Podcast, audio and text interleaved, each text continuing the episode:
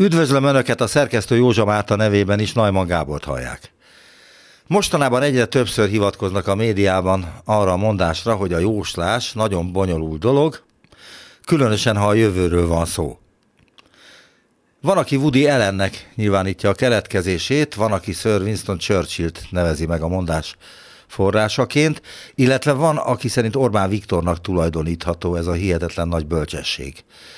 Egyiküknek sincs igaza, mert dokumentáltan ezt a Nobel-díjas fizikus Niels Bohr mondta.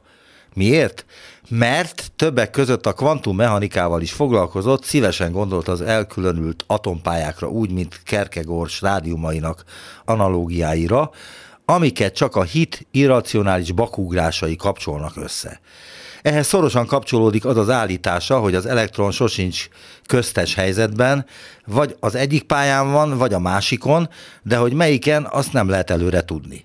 Erre mondta Bohr, hogy a jóslás nagyon bonyolult dolog, különösen ha a jövőről van szó.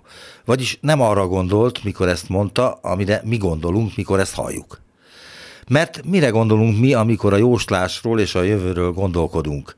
Például arra, hogy mi lesz velünk, ha kilépünk az Unióból. Ez most jóslás? Aligha, hiszen a jelenlegi magyar adminisztráció mindent megtesz annak érdekében, hogy hazánkat kiebb rudalják az Unióból. Vagyis ez csak következtetés. De úgy tűnik megállíthatatlan dolog, mert ezek az elektronok, amelyek sosincsenek köztes helyzetben, ide-oda járkálnak és megjósolhatatlanul keresik a pályájukat. De például van olyan nem fizikai törvényszerűség, mint például a nemzeti konzultáció, amellyel kapcsolatban nem helytálló a jóslás fogalma, mert már jó előre megvan az eredmény, holott még ki se töltötték a delikvensek. Vagyis bármi történhet, a megkérdezettek kilencven plusz százaléka úgy szavazott, hogy... Erre a műveletre maga Rogán professzor is a biztosíték, és ebben a fideszesek nem ismernek viccet. Ezt jó előre kiszámolják, aztán itt lesznek a jövő évi önkormányzati és európai parlamenti választások június kilencedikén, azt meg lehet jósolni, hogy megtörténnek-e a voksolások, vagy nem. Nagy valószínűséggel megtörténnek majd.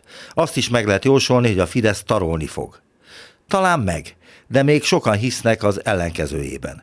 És azt, hogy az ellenzéki pártok bírják-e majd a gyűrődést, lásd kétszázhatvan milliós bírság, vagy három és fél valamennyi milliárd, ami majd lenullázza az ellenzéki pártokat, meg a folyamatos egyeztetéstelenség, meg a tehetetlenség, megtehetik a hatásukat, lenullázhatják a nem fideszes politikai erőket.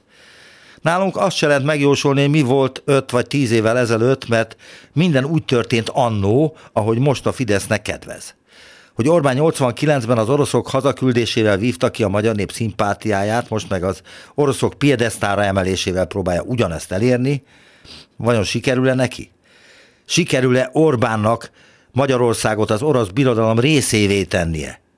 Hát a jóslás nagyon bonyolult dolog, különösen ha a jövőre vonatkozik.